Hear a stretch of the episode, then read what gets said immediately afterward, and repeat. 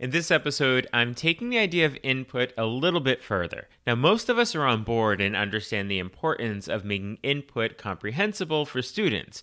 But how can we check that the language is actually being understood by our students? Because if they're not understanding, they're not acquiring. I'll share some tips for checking for understanding and then what we can do with the information that we get. So let's jump in. Are you a language teacher looking for some reassurance that what you're doing in the classroom is on the right track? Or maybe you're looking for some ways to teach even more effectively. If you're one or the other or somewhere in between, you've landed in the right place. This is the World Language Classroom Podcast with your host, me, Joshua Cabral.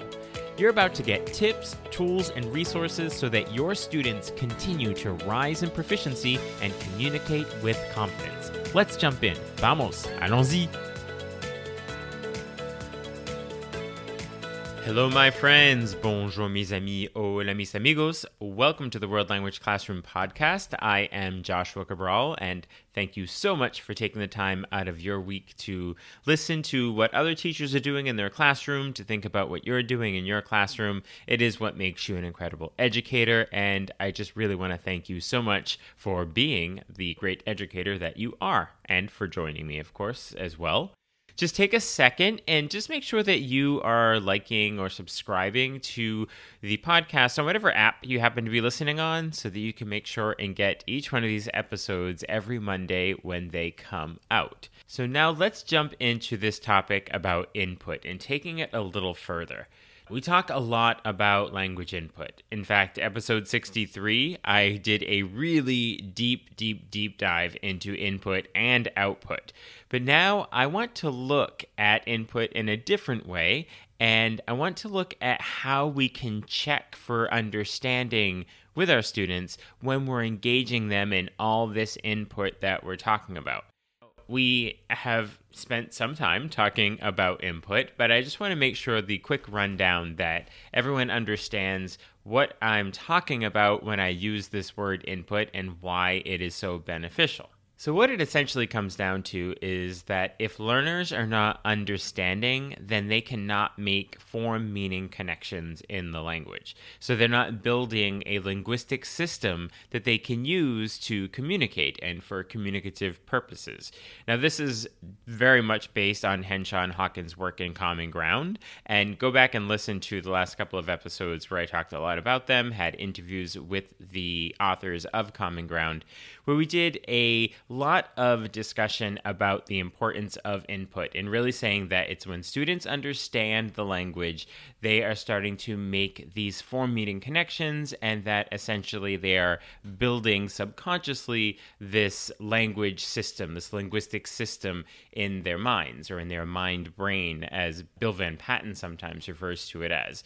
And to quote Stephen Krashen, he says that students should be compelled to understand. So it's not just understanding, but there is a strong interest in the language that they're reading or listening to, and they want to understand it. And that compelling input is just as important, if not as important, or even more important than making the input itself comprehensible. So, another quick recap to make sure we're all on the same page before we look at some tips and ways of going about checking for understanding this role of comprehensible input. Why is it that students understanding the language is so critically important? And this is based on Stephen Krashen's input hypothesis. And he says that learners progress in their knowledge of the language when they comprehend the language that they are hearing or that they're reading, so language input in some way, and when it's slightly more advanced than their current level, then they are able to start building these patterns in their mind and to subconsciously create this linguistic system. So, not just language that they completely understand, because they're not going to grow in proficiency in any way if it's always just what they understand, but you always want to be slightly above their current level of understanding. And Krashen refers to this as I plus one, where I is the learner's current level of understanding, and that plus one is that next level up that's going to help to push them to that next proficiency level. If you want to do a big old listen on Krashen and his input hypothesis, I will link episode 32 into the uh, show notes so that you can spend some time with that as well. But this helps us to remember that fluent language that's well above a student's understanding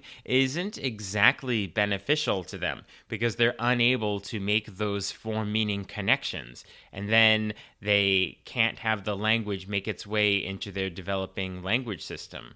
And so Krashen also points out that this is, in fact, one of the biggest benefits of learning a language in the classroom.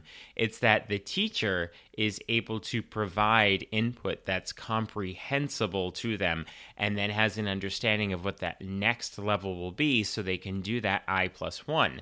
So if a learner is just out in the world where the language is spoken fluently and you're just hearing it, you're not necessarily going to be making those form meaning connections as easily and then having the language subconsciously being developed in your linguistic system. So the teacher is actually providing a more beneficial situation for the learner by making it language that is comprehensible to them. So it's that I plus one, their current language, and then a little more. So that's sort of the theoretical background about input. But before we look at checking for understanding to make sure students are in fact understanding the input and then how we can in fact make the input comprehensible before we look at some ways for checking the understanding of our students, because we want to make sure that the language that they are reading or that they are listening to is in fact comprehensible, and we'll figure out some ways to check for that and then what to do if they are understanding and also what to do if they're not. Let's look at how we can, in the first place, try to make sure that the input is in fact comprehensible to students. So, how can we do that? We want to keep in mind that the topic and the text type, meaning is it single words, is it some chunked phrases, is it full discrete sentences, is it strings of sentences, full on paragraphs in the language. We want to make sure that that text type, as well as the topic, are appropriate for the student's proficiency level. Because if it is well above, they're not going to be able to understand. So we want to have an idea of what their current proficiency level is so that we are providing language that is comprehensible and then a little bit more challenging, that plus one.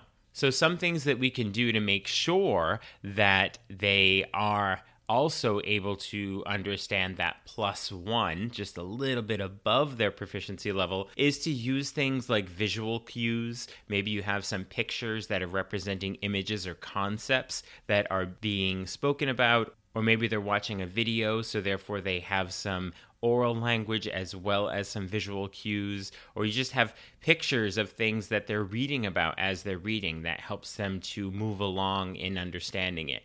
If you're speaking, body language sometimes helps, where you can do some kind of gestures that can make it look more obvious the words that you're using or some emotions. And then we also can think about using target language equivalents, which sometimes means cognates or things like that, where students will be able to leverage the knowledge of that as they're listening in the target language. We can also use things like examples of common associations, like brands or names of teams like if you're trying to talk about some kind of shoes or clothing, if you mention a store that sells that kind of clothing and it's a brand that they recognize, or a team, if you're talking about specific sports, then if you can mention a team that they know is a team that plays within that league or that sport, then they'll be able to reference that. So you're not actually abandoning the target language, you're just using some common references that they will hear and be able to associate that with what you're saying and then make meaning of that plus one says they're trying to get a global understanding and make that form meaning connection with the language. We can also do things like just slowing down and maybe simplifying the language a little more and maybe making structures a little less complex And also, really, really important is to circumlocute. And that is using the same skills of circumlocution that we would teach students to do when they don't know the word for something, that they can use the language they do have to convey the idea without actually saying the word if they don't know it. And if we practice that same skill as we are providing comprehensible input to students, then they'll be able to see that as a model. So, those are some ways of making the input more comprehensible. So, we looked at visual cues, some body language, some target language equivalents, including cognates looking at examples of common association like teams or brands, and then just slowing down and simplifying our language, and then ultimately trying to use circumlocution, which is also going to help students in their journey towards using circumlocution as well. So we have our idea of input. We know why it's important that students understand the language that they're reading and hearing. We talked about some ways of making the input comprehensible to students but we still have to make sure that they are in fact understanding because even with using all those techniques and tips for making the language comprehensible sometimes they may not be there. They may not be there at that place of truly understanding truly comprehending. So why should we check for understanding? Why do we need to make sure that they're doing that well, essentially, it's this idea that it's going to help us, or it's going to help all teachers, ensure that their students are engaged and understanding. Because if we aren't checking in to make sure, and we're just going and having them read, read, read, or listen, listen, listen, and just assuming that it's all being understood, that's not always the case. So we want to make sure that students are understanding. And so we can ask students to do something or say something to demonstrate their comprehension. And we'll look at some specific ways of doing that.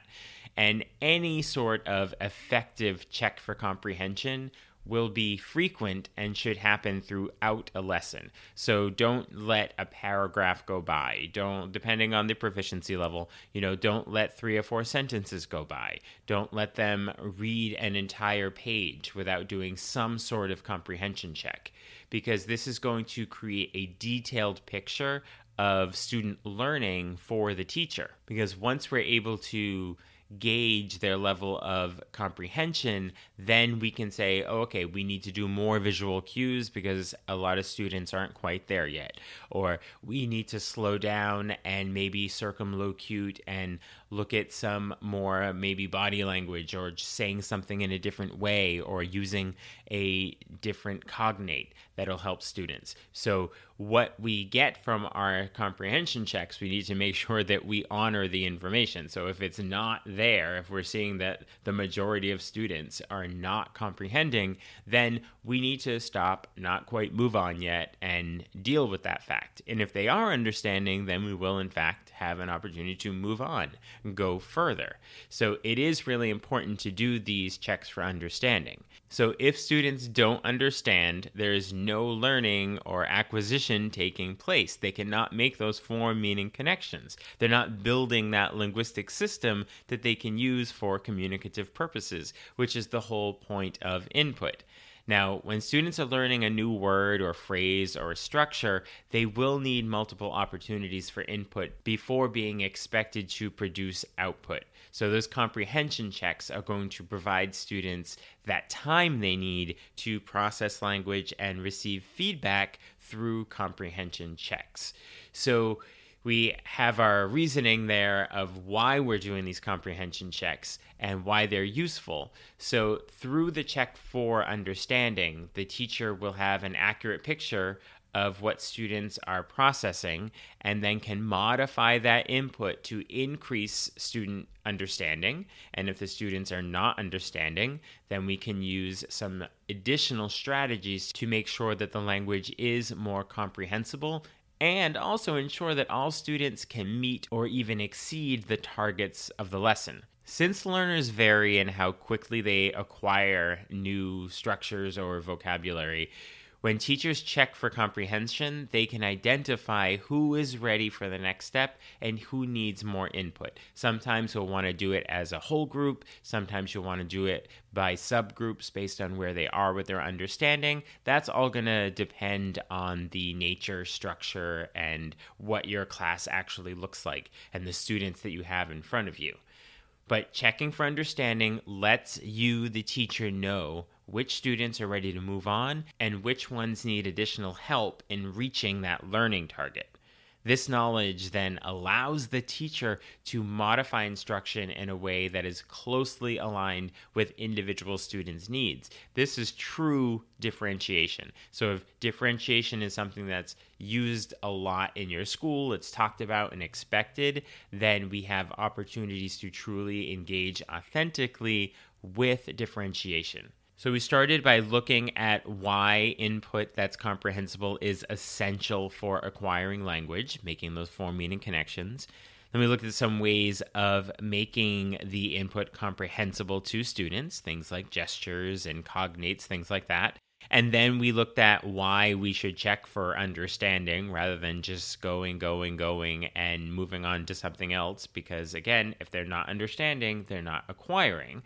So, as we are checking for understanding, and we are going to get the tips to do that, don't worry, we're going to get there soon. But first, I want to look at some questions about checking for understanding. So, a question such as How often should you check? And as I mentioned, depending on the proficiency level, if these are novice level students, we're thinking after every couple of sentences that they're either reading out loud or you're reading out loud to them or something that they're reading that they have to do some sort of activity to show their understanding after just a couple of sentences. Whereas if they're more proficient students, they're a higher proficiency level where they're reading paragraphs and pages, then at least after every page or two, or after every paragraph, or after every two or three paragraphs, just so they're not going too far, because you want to make sure that you're providing further scaffolding further support in making the language comprehensible if they're not there. And then another question is do students have to produce language to demonstrate their understanding?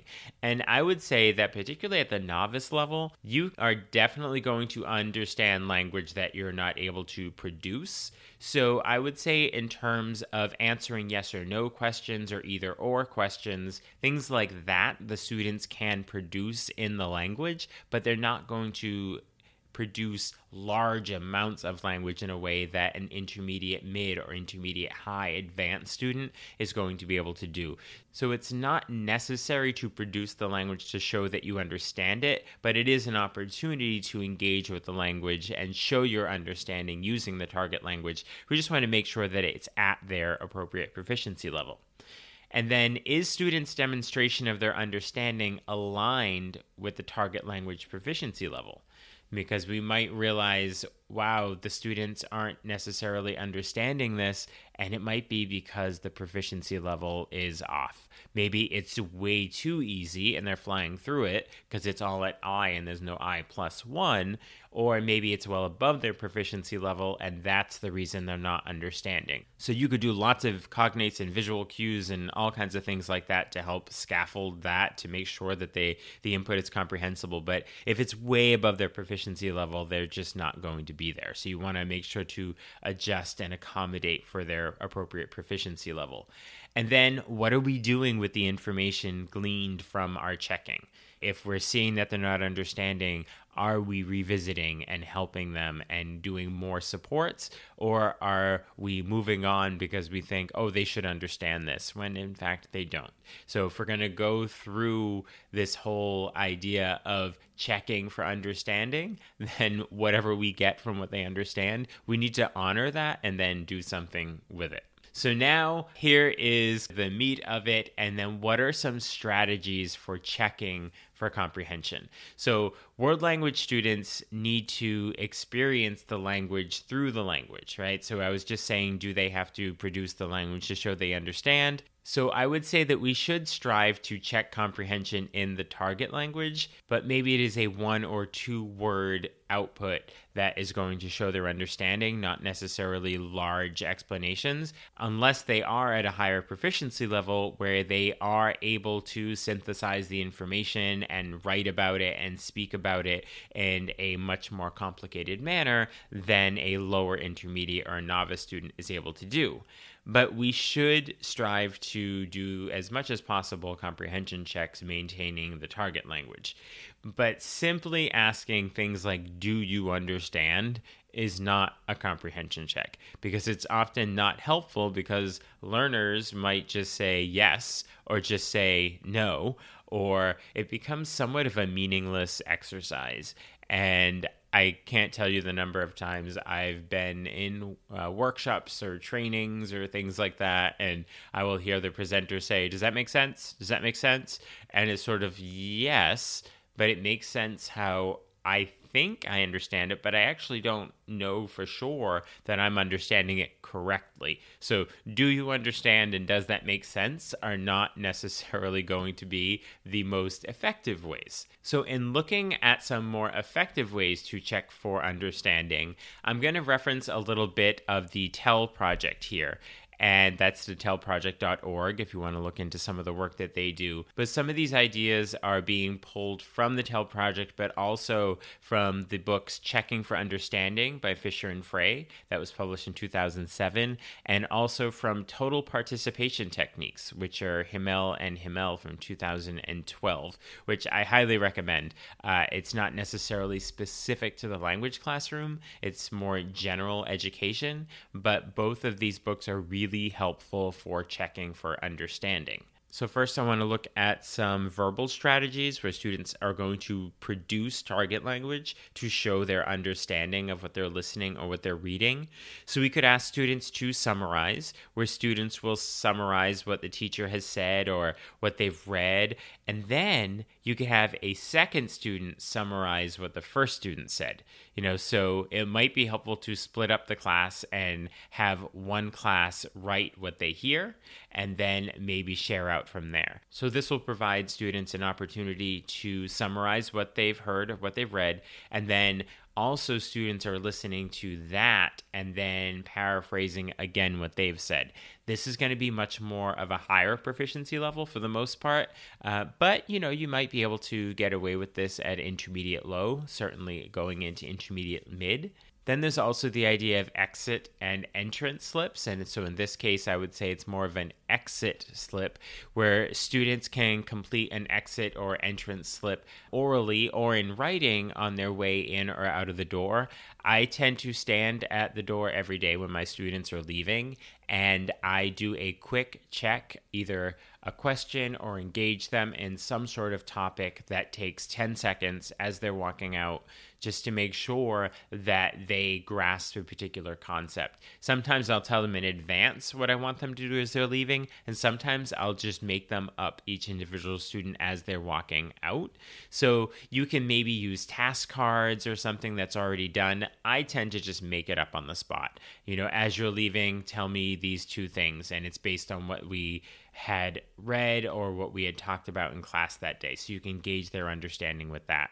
And then, you know, just questioning, teachers questioning students using things like yes no questions, true false questions, either or, open ended questions with question words, particularly if you're reading something that will help students to engage. It's almost like circling if you're looking at circling in the classroom. But you can ask students, did this happen? Yes or no. Did that happen? Yes or no. Did this or that happen? Is this true or false, this statement, based on what we read or what I just talked about or just something that we listened to. So, those questioning techniques will give a general idea of whether or not they're following globally the topic that they're listening to or that they're reading.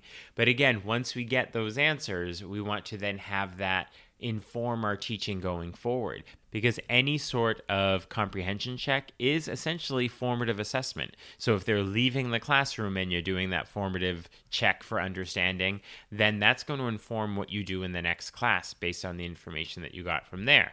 If you're asking in real time, yes or no questions, either or, again, have the answers to those questions inform where you go from there.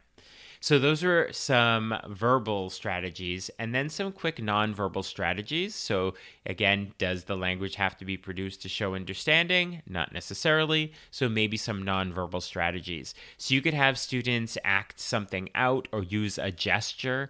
Uh, perhaps they are learning about pastimes or um, hobbies, different things like that, sports, and you can say words and students can act out what they are or have other students say different words about what you're studying and have students act it out and you can quickly see the majority of students or not you could ask students perhaps to close their eyes so they're not necessarily watching the other students around them and you can get a quick sense of if they understand drawing and singing or skiing or playing baseball or dancing anything like that doing a gesture to show it.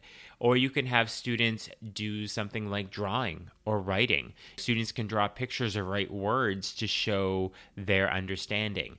I use a lot of whiteboards and markers in my classroom. That's a quick and easy way. Ask a question, having students write down an answer, and you can do a quick check just when they hold them up, and you get a good sense from there.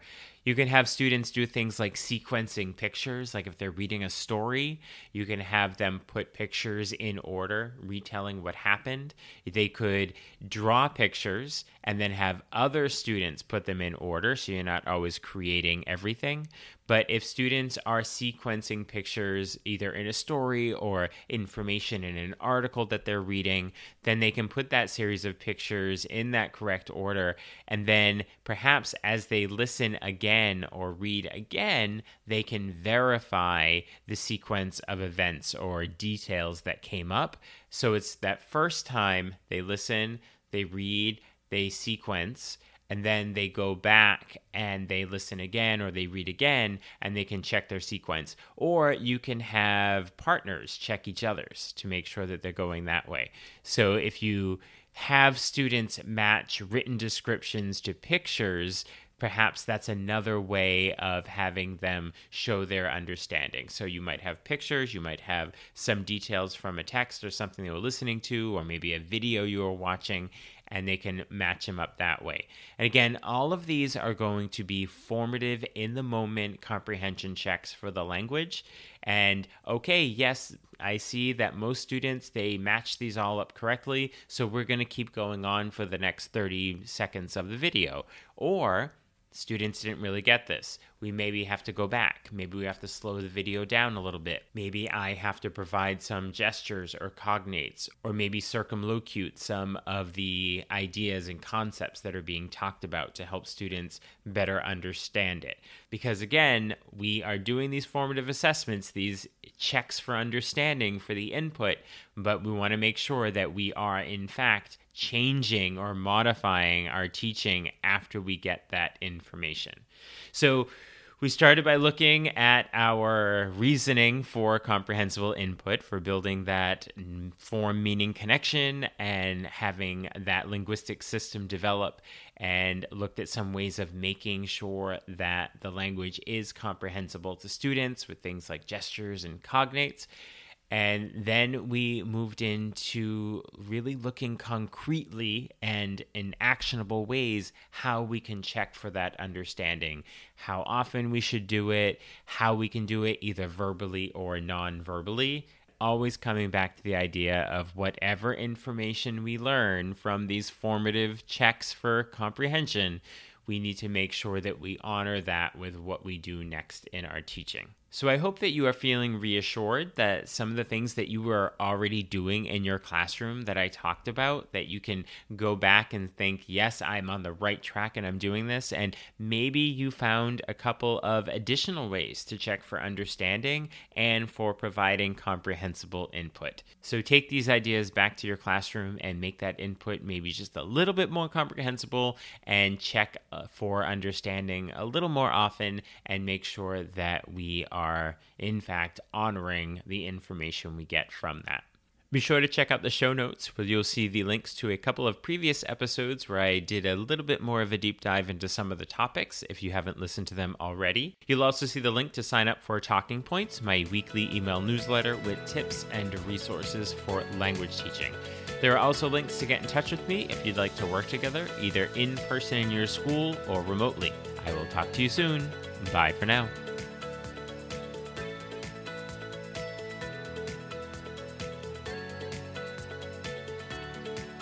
You've been listening to the World Language Classroom podcast. Be sure to follow or subscribe wherever you're listening so you don't miss a single episode. Let's continue the conversation on Twitter, Facebook, or Instagram at WL Classroom. You can also see over 250 blog posts about language teaching at, you guessed it, WLClassroom.com.